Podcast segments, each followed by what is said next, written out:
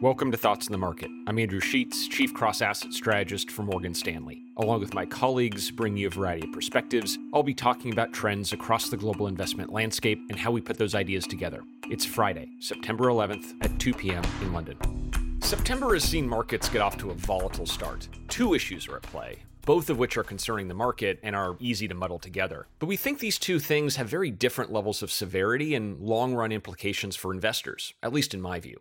The first issue is the adjustment in US technology stocks and the NASDAQ index. The NASDAQ rose sharply over the summer, and in August, this rise started to show signs of excessive investor enthusiasm. Activity in call options, for example, rose to levels we'd never seen before, suggesting that despite the run up we'd had, investors were becoming even more excited about even larger additional gains. In September, the NASDAQ has come back down to earth, so to speak, declining about 10% from its peak. This move has certainly been uncomfortable for investors and driven overall market volatility given the size of that index.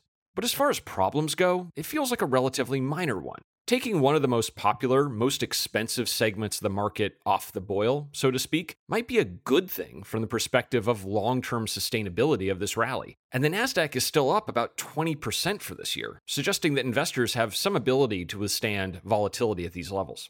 So that brings us to the second issue, which has been circulating alongside the big swings in the tech sector. Since April, the US economy has been supported by the largest domestic stimulus package in history, dubbed CARES. At the end of July, most of the provisions in the support package ran out.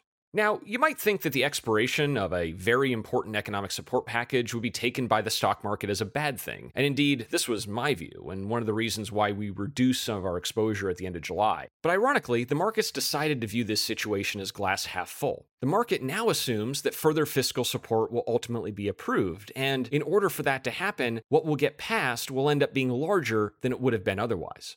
It's hard to overstate just how much additional fiscal stimulus matters to our economic forecasts. We've been assuming that the US Congress will eventually pass a further $1 trillion stimulus package by the end of September. But passing a $2 trillion deal would mean an extra $1 trillion of stimulus relative to those expectations. On the other hand, the failure to pass any deal would mean a $1 trillion shortfall relative to those expectations. These are big numbers. As the calendar is flipped to September, these negotiations are entering crunch time.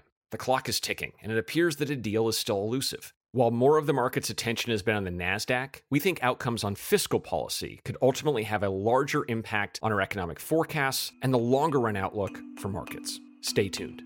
Thanks for listening. If you enjoyed Thoughts on the Market, please take a moment to rate and review us on the Apple Podcast app. It helps more people find the show. The preceding content is informational only and based on information available when created. It is not an offer or a solicitation, nor is it tax or legal advice. It does not consider your financial circumstances and objectives and may not be suitable for you.